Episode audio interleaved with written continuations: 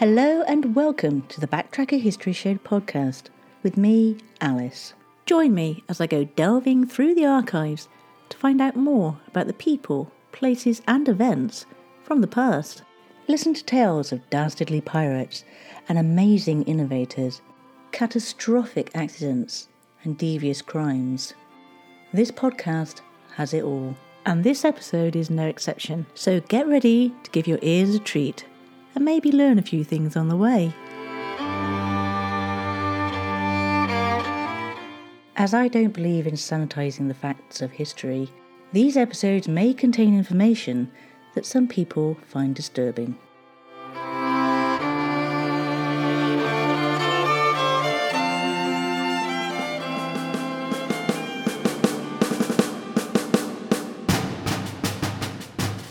The event in this show occurred in the year 1868. But what else happened that year? On the 9th of January, penal transportation from Britain to Australia ends with the arrival of the convict ship Hougoumont in Western Australia after an 89 day voyage from England. In the 1880s, Hougoumont was used as a storage vessel during the building of the Forth Bridge. It was used as a hospital ship in the Firth of Forth in the mid 1880s for smallpox sufferers, with numerous records in the National Records of Scotland listing it as a place of death. On the 2nd of April, there was the last public hanging of a woman in Britain, Frances Kidder, aged 25, outside Maidstone Prison by William Calcraft for drowning her 11 year old stepdaughter, Louisa Kidder Staples. Around 2,000 people, including her husband, who was by this time living with her sister, are reported to have witnessed the execution. On the 29th of June, the Press Association was founded in London by a group of provincial newspaper proprietors. The PA provides a London based service of news collecting and reporting from around the United Kingdom. The news agency's founders sought to produce a more accurate and reliable alternative to the monopoly service of the telegraph companies. On the 10th of December, the world's first traffic lights were installed in Parliament Square in London. But our event occurred on the 30th of April, 1868, and it concerned a young family man, John Maskell, who by all accounts was regarded as a very good soldier. Well, until that day.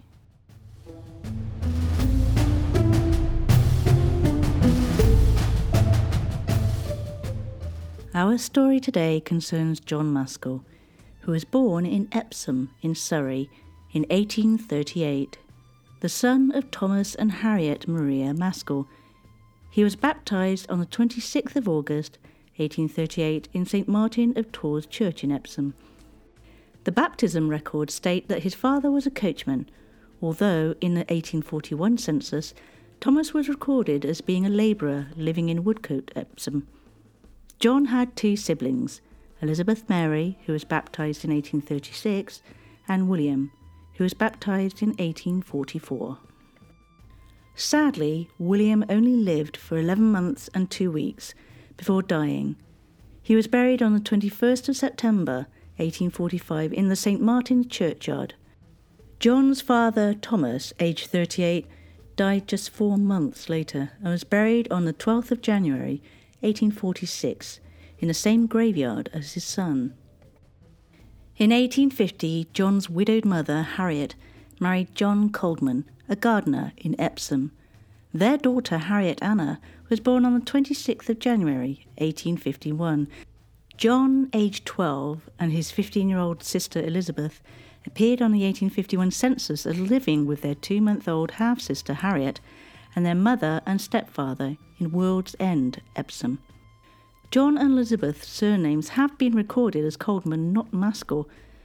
Elizabeth Mary Maskell, John's sister, married William Leaker in Exeter, Devon, in 1859. Their son William was born the following year. John did not appear in the 1861 census, as he was by now in the army overseas. His mother Harriet was still living at World's End, Epsom, with her husband, John Coldman, and their 10 year old daughter, Harriet. Harriet's daughter, Elizabeth, and grandson, William Leaker, were also living with them. John Maskell was considered a man of very good character, having been in the Royal East Kent Regiment, or Buffs, for many years, serving in Malta, Gibraltar, Barbados, and Ireland before returning to Bristol, England. And when his colleagues questioned, none of them knew of any quarrel or argument between the deceased and Maskell. In fact, John was a placid family man, having married Margaret Angelina Hopper in 1864. She was the daughter of a soldier, and she had been born in Malta in 1849. Their sons, John H. and Charles, were born in 1864 and 1866, respectively, in Barbados. So, by all accounts, we're talking about a loving, honourable man with two sons and a beautiful wife. So, what happened?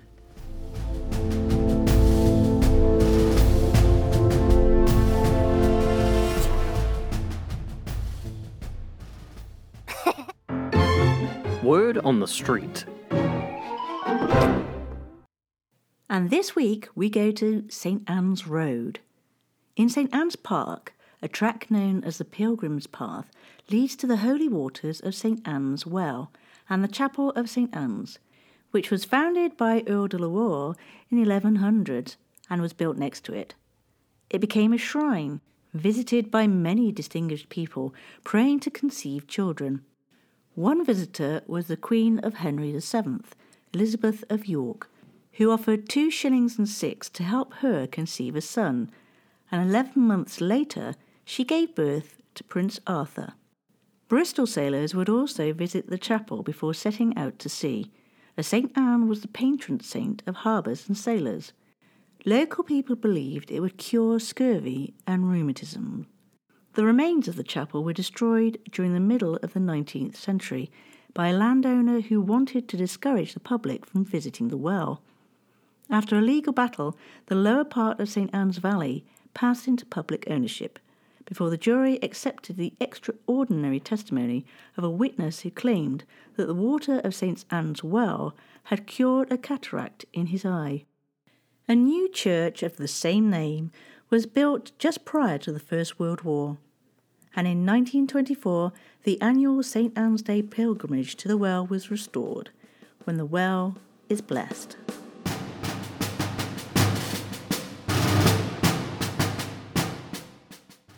The Royal East Kent Regiment, or Buffs as they were known, arrived at Horfield Barracks on Tuesday, the 28th of April, 1868.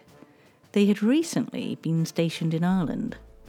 Newspapers reported that between 8 and 9 o'clock on Thursday evening, on the 30th of April, members of the 2nd Battalion of the 3rd Buffs, stationed in the Horfield Barracks in Bristol, were suddenly alarmed to hear five distinct shots from a rifle over a short period of time coming from the direction of the sergeant's mess.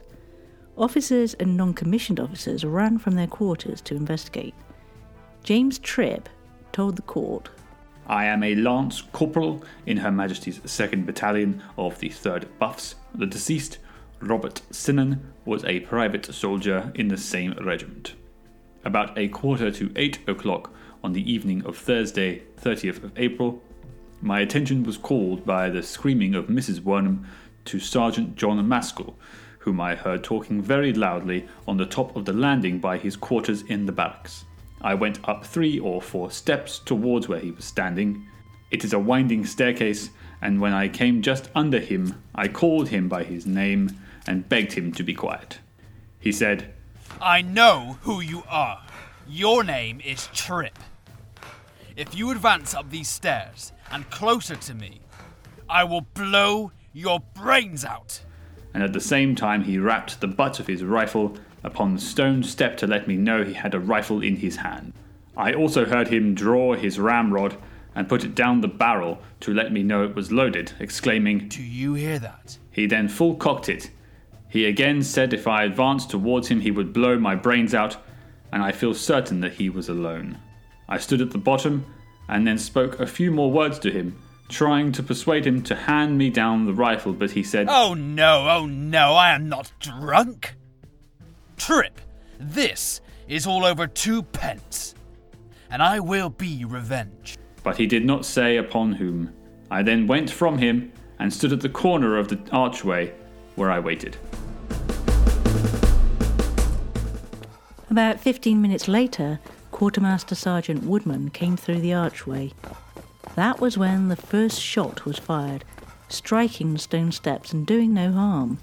A few minutes later, Maskell came out and walked into the barrack square and stopped. He had his rifle in his hand, with the bayonet fixed, and a pouch belt of ammunition slung around his shoulders.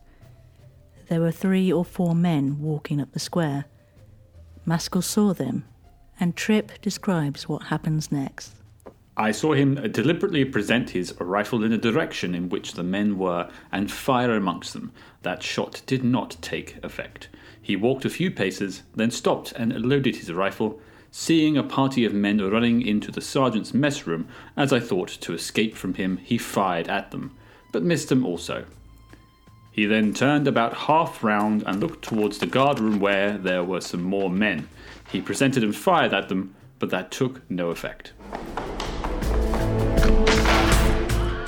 Tripp watched as Maskell walked up the steps to the sergeant's mess room, still carrying his rifle. Ten minutes later, he heard another shot and saw a man fall on the steps. The alarm was given, and the guards ran towards the spot. And in about ten minutes, Maskell was brought out across the square under arrest and taken to the guard room. Like me, you're probably wondering why Tripp didn't even attempt to stop Maskell firing. Well, a Captain Belfield also asked that question in court, and Tripp replied that Maskell had already threatened to blow his brains out, armed with a breech loader, which was a much faster weapon to reload than the one he had. He felt that it would have been suicide to make an attempt. He did, however, raise the alarm.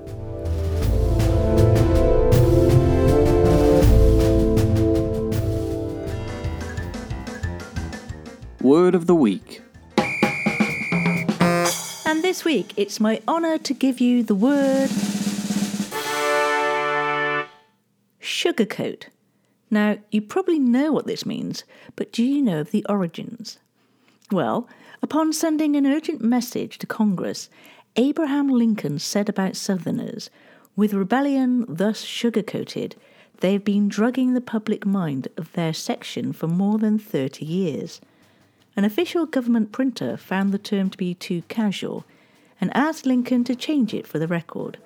Lincoln refused. Private Levi Thorlus was with Private Sinan, the victim, at the time. This is his account of the event. I heard two shots and I ran down from the guard room towards the sergeant's mess. I stood there half a minute and could see no one but the deceased, Private Sinan. He was coming from the archway. He had nothing in his hand. He said, Come along with me. Sergeant Maskell is firing shots all over the barrack square. I went with him to the steps leading to the sergeant's mess. A shot was fired from the sergeant's mess. It came from the open door and struck against the lower barracks, but did not injure anyone. Deceased said, Come along this road. He must be in a sergeant's mess. We went up the steps together.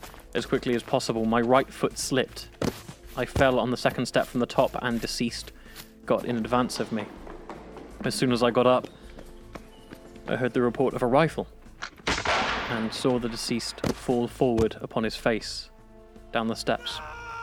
I saw by the light of the flash the muzzle of a rifle with sword fixed outside the door, but I could not see who held it.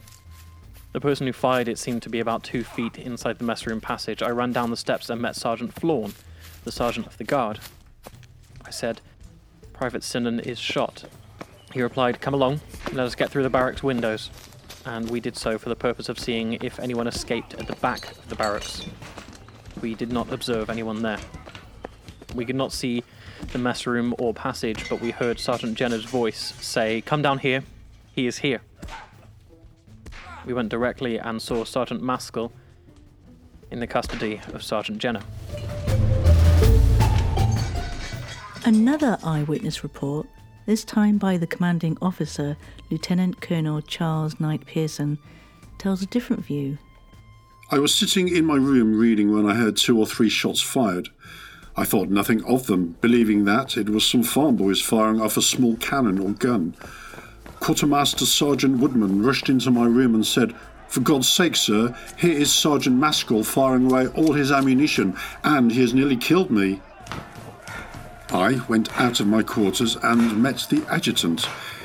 We saw the men pouring out into the square, and I ordered them back to their quarters to get them out of danger. I went with the adjutant and others in the direction of the soldiers' quarters. We were going in the direction of Maskell's quarters when I saw a body lying upon the steps. We were in the act of raising him when Sergeant Howarth, hearing someone inside, left me with the body. Leaving Colonel Pearson holding Sinan and after sending for the surgeon, Colour Sergeant John Frederick Howarth and Sergeant Jenner went into the mess room in search of the person who had fired the shots and to call for further assistance. Behind the door, they found Sergeant John Maskell with a rifle in his hand and with his sword bayonet fixed. Both men went to seize him. Howarth held on to Maskell, who struggled with him, causing them both to fall to the ground. But somehow Jenner managed to disarm Maskell. As others approached, Maskell was firmly restrained and removed to the lockup. An inspection of Maskell's ammunition pouch revealed that he had fired seven shots. The surgeon examined the body of Sinan and found that he was quite dead. There was a bayonet wound to his forehead and to his side, and a bullet wound in his back. No one actually saw Maskell fire, but it was believed that the deceased, like his comrades, alarmed at hearing the discharge of a rifle, went to seize Maskell to prevent him firing again, and was then attacked with a bayonet and afterwards shot. Private Sinan was known as an exceedingly well conducted man and was believed to be a friend of John Maskell. On the following Saturday morning, Sergeant John Maskell appeared before Captain Belfield at Lawford's Gate and was formally charged with the wilful murder of Private Robert Sinan. Maskell was placed in the dock, looking downcast and dejected. He was only there to hear sufficient evidence from one witness, Sergeant Jenner, to justify a remand. Once this was over, the prisoner was taken back to his cell, where witnesses said he immediately burst into tears. The coroner's court came back with a guilty verdict.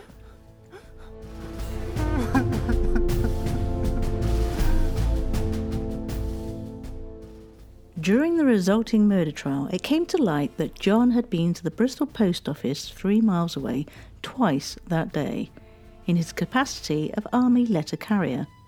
On his return from the second visit at about 7:30 p.m., he had in his possession a letter for the adjutant, which he had had to personally pay two pence on because it was overweight.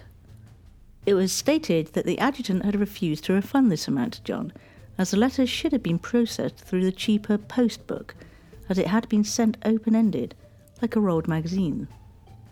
After leaving the adjutant, he returned to his apartment in a state of great excitement and quarrelled with his pregnant wife, and this had resulted in him breaking up all the furniture in their room. His wife Margaret had appealed to the sergeant major for help, but was told that if he came down to sort things out, he would then have to confine her husband, which she did not want to happen. Having left his wife, John went to the canteen and drank beer before returning to his apartment again to collect his rifle and pouch which reputedly contained 20 rounds of ammunition. It was shortly after this that he went on his rampage.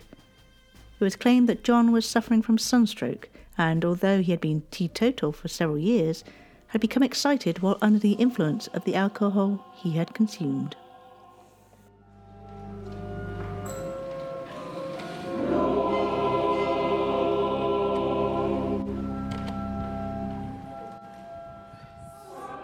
On Monday, May the 4th, Robert Sinan was buried. A rumour had started that he would be interred in the Catholic cemetery at Arnos Vale, and huge crowds lined the streets in that area waiting to catch a glimpse of the funeral cortege. But that proved inaccurate. Instead, the ceremony was held in Horfield to the tune of Dead March in Saul. On his coffin was placed his hat, belt, and bayonet.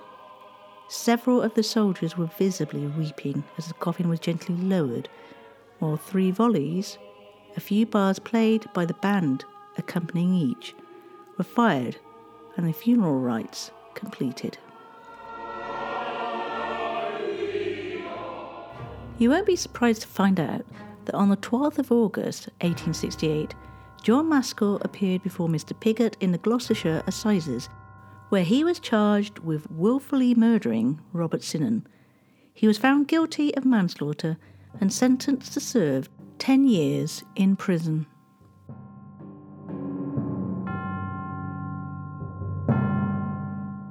If you remember, Margaret, John's wife, was pregnant during this whole ordeal, and she gave birth in September to a little girl, Maria, her birth being registered in the Reading district. It's unknown when Margaret returned to her husband's hometown of Epsom, but she does appear in the 1871 census as living at Prospect Cottages, East Street, Epsom. 22 year old Margaret was recorded as the head of the family and living with her were only the two youngest children Charles, aged five, who was born in Barbados, and little Maria, who was aged two and born in Bristol. John, their seven year old son, was a pupil at the Presbytery, a boarding school in South Mimms, which was run by a Catholic priest named George Banfield. His place of birth was listed as being the West Indies. On the same 1871 census, John Maskell is listed as serving his time in Old Brompton Prison, Gillingham, Kent.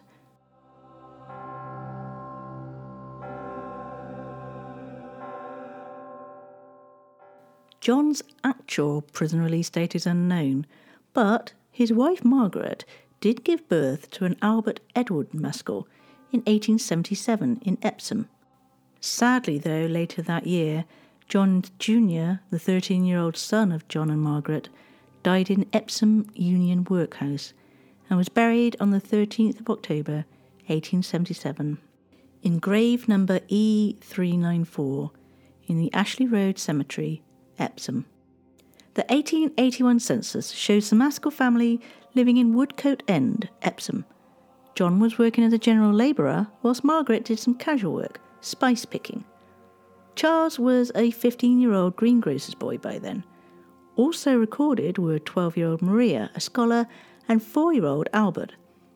Margaret's 25 year old brother, George Hopper, was also there on the census night. His place of birth was given as Barbados, an occupation as invalid soldier discharged the 2nd of April. As the verger, John would have been considered to have been a minor church official.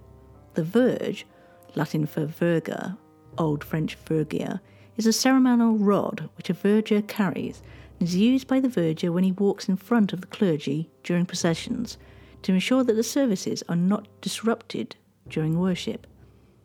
As a verger, John would have worn a jabot, and John's son Albert went into the military. His service papers didn't survive, but we do know that he was at Ushot Barracks as a regular soldier with the rank of driver serving in the 132 Battery RFA. His medal card shows that he went to France on the 7th of November 1914. At some point, he contracted a disease on active service and was returning to England. Whilst at Parkgate Auxiliary Military Hospital in Cheshire, he died. His body was transported to Epsom Cemetery, where he was buried on the 11th of April 1911 in the same plot as his father and the military seems to be in the family's blood, as John's grandson, Roland George, son of George, was a World War II casualty. As a gunner in the Royal Artillery, he was killed in action in Libya on the 12th of June 1942. John's widow Margaret died aged 85 in Middlehouse Dorking Road, Epsom. She was buried on the 25th of March 1933 in the same grave as her husband John and son Albert. They all sat down to well spread tables in a decorated room complete with a decorated Christmas tree. The surprise visitor was Santa Claus, who arrived bearing a lot of lovely toys. And a comment was made that Mr. Maskell might have missed his vocation in life. The 1911 census for England and Wales was taken on the night of Sunday, the 2nd of April, in response to government concerns. The 1911 census also asked additional more specific questions to each household about fertility in marriage and occupational date. John, then aged 72, declared himself as sacristant of St. Martin's Church, while Margaret stated she had been married for 47 years and had given birth to five children, four of whom were still living. The next year, 1912, the family were recorded as living at 52 Wyeth Road, Epsom, Surrey.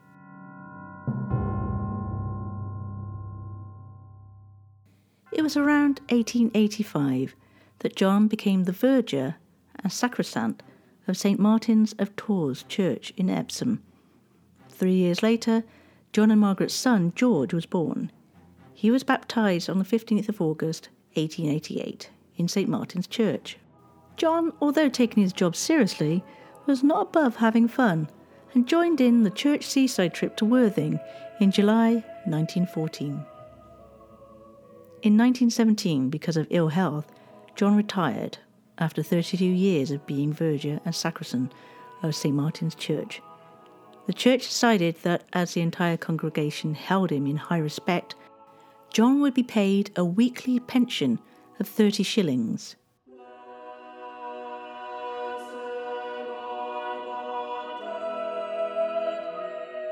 A month after he started his retirement, on Friday, the 2nd of February 1917, John died, aged 78, in the Epsom Cottage Hospital. A funeral service for him was held on the 8th of February in St. Martin's, during which the choir sang, I Heard a Voice from Heaven. His coffin was covered in his verger's gown and had a wreath on it from the clergy, choir, and congregation. After the service, John was buried in the Ashley Road Cemetery, Epsom, in grave number A447. An article in the St. Martin's Church magazine says He will long be remembered as one who was above all things devoted to his duty, a humble servant of God and his church, kind and courteous to all. John's widow Margaret received a collection of £50 from the St. Martin's Church congregation and continued to receive his 30 shillings a week pension.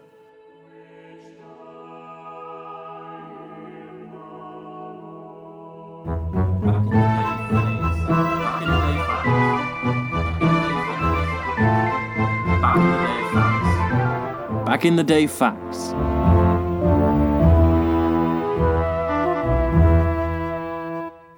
Let's start off with the 5th of March 1496 when English King Henry VII grants John Cabot a commission to explore the new lands. On 6th of March in 1836, we had the Battle of the Alamo. After 13 days of fighting, 1,500 to 3,000 Mexican soldiers overwhelmed the Texan defenders, killing around 182 to 257 Texans, including William Travis, Jim Bowie, and Davy Crockett. Also on the 6th of March, but in 1964, boxing legend Cassius Clay joins the Nation of Islam and changes his name to Muhammad Ali, calling his former title a slave name. On the 7th of March 1905, Sir Arthur Conan Doyle publishes The Return of Sherlock Holmes collection in London after public pressure to revive his famous detective.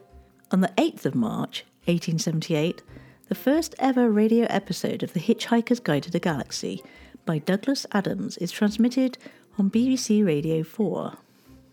And on the 10th of March 1975, John Lennon releases the single Stand By Me, a cover of Benny King's song, which was originally released in 1961.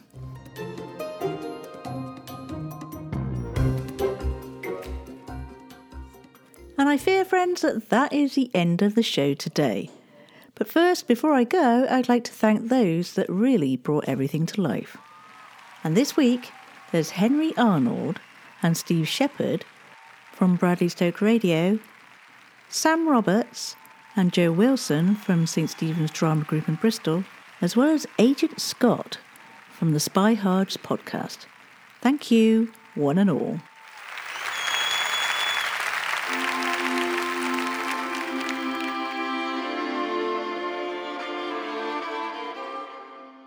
Thank you for listening to the Backtracker History Show podcast with me, Alice. This has been specially edited from a Bradley Stoke radio show in Bristol, England. And if you liked it, please leave a rating and maybe a comment. And if you'd like to support the show with a donation, however small, you can go to Ko-Fi.com, spelt K O hyphen F I. And if you're interested in buying merchandise featuring the show's logo, then pop over to Teepublic.com, where you'll find lots of things to choose from. And if you want to get in touch with me, it's perfectly easy. You'll be able to find me on Twitter or Facebook by looking for at Backtracker UK with a capital B, a capital T, and a capital UK, or you can email me direct at info at backtracker.co.uk. So until next time, guys, take care and look after each other.